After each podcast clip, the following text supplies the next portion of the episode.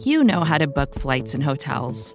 All you're missing is a tool to help you plan that unbelievable travel experience. That's why you need Viator. Book guided tours, excursions, and more in one place. There are over 300,000 travel experiences to choose from, so you can find something for everyone. And Viator offers free cancellation and 24 7 customer support for worry free travel. Download the Viator app now and use code Viator10 for 10% off your first booking in the app. Find travel experiences for you. Do more with Viator. Hey everyone, Elie here, wishing you a very, very happy Friday. Isn't it nice this podcast comes out on Fridays, so you're sort of automatically in a good mood when you get it? Also, Check out my other podcast, Up Against the Mob, Season 2, The Springfield Crew. All seven episodes are now available. I promise you, listen to episode one, you'll be hooked. You will listen to all seven episodes. It's great hearing from all of you about both of these podcasts. So please keep your thoughts, questions, and comments coming into letters at cafe.com.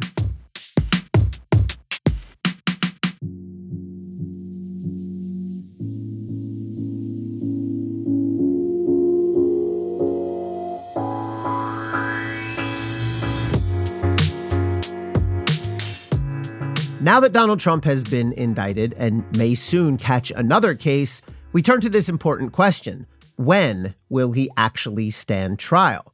Let's do some rough calendar math. At Trump's arraignment earlier this month in Manhattan, the judge set the party's next in person court appearance for December 2023. Yes, December 2023. I did not misspeak. I do mean December, the month when snow falls and Christmas happens eight months from now. And no, this is not normal. I never had a case or really even heard of one where the second appearance was so long after the first. So there's no chance a Trump trial happens in New York until at least 2024. And even in a best case scenario, the parties will request and receive at least a few months to prepare for trial. That pushes us into spring or summer 2024, right in the heart of the next presidential election process as primaries and debates and conventions unfold. Now, there's no formal legal prohibition on trying a presidential candidate, even during the peak of election season. But let's look at this realistically. Recent polls show that Trump holds a commanding and growing lead on the GOP field, and you can feel him putting the crush on the suddenly sad sack governor of Florida, Ron DeSantis. It seems increasingly likely that no Republican in the field will be able to knock Trump off. So by early or mid 2024, Trump will likely be either the Republican frontrunner or perhaps even the presumptive nominee. Given that reality, will a judge decide to hold a Trump trial, which could result in his conviction and imprisonment right at that moment at the heart of the campaign? The easy call for any judge is to simply put everything off until after the 2024 election when the politics clear a bit. More on that in a moment. And if a judge does try to hold a trial next year during election season, the potential complications are dizzying. For example, how do you pick a jury? They'd manage. Our jury selection system is designed to weed out unduly biased jurors, and it has worked fine in prior high profile cases.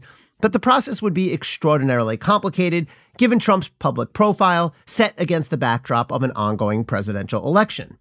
Second, would Trump have to skip out on major campaign events that conflicted with the trial schedule? I know a criminal trial takes precedence over politics, I'm with you, but I also don't see a judge being eager for the appearance of pulling a candidate off the trail. Next, would a mid 2024 trial play right into the hands of Trump and his supporters, who will claim that elected local Democratic prosecutors sat on their hands and delayed for several years before bringing charges, ensuring that any trial would land right in the middle of election season? Like it or not, and true or not, yes. And perhaps most consequentially, how might a fast approaching election influence a verdict? I can see jurors who hate Trump being more eager to convict him than ever in hopes of knocking him off his political stride. A Trump fan on the jury, by contrast, would probably be even more likely than otherwise to hold out and refuse to convict for fear of harming his political standing. But most importantly, might a middle of the road juror hesitate to convict a person who could be on the brink of taking the White House? Can't you see a juror thinking to herself, look, I'm no fan of this guy and he's probably guilty, but how are we going to lock up the person who might well become president in a few months? If one juror hesitates based on this perfectly rational concern, then prosecutors will have a problem. Now, the Manhattan DA charged Trump first, but they won't necessarily get to trial first. Every case will proceed on its own timeline. If Fulton County DA Fani Willis indicts Trump soon, and that seems quite likely, then she could jump the line. But if anything, the Fulton County case seems to have an even longer road to trial than the Manhattan case. All indications are that Georgia intends to bring a sprawling, complex case that will require extensive discovery and motions, plus a long trial. And Trump surely will seek to remove any Georgia indictment to federal court, arguing that he's immune from state or local prosecution for charges based on conduct related to his federal office. He might not win on such an immunity claim, but litigation, including appeals, will take months. And then there's the Justice Department. Special Counsel Jack Smith has certainly picked up the pace and intensity of the investigation since he took over from the myopic, meandering Merrick Garland. But Smith still has important work to do. He needs to take testimony from Mike Pence and Mark Meadows, for example. And even when he's done, he'll need Garland's sign off before he can actually bring charges. Even if Willis or DOJ jumps ahead of the Manhattan DA, it's nearly impossible to see any trial happening before 2024. And that brings us right back to the same political conundrum posed by a criminal trial of a leading major party candidate held right during the presidential election season.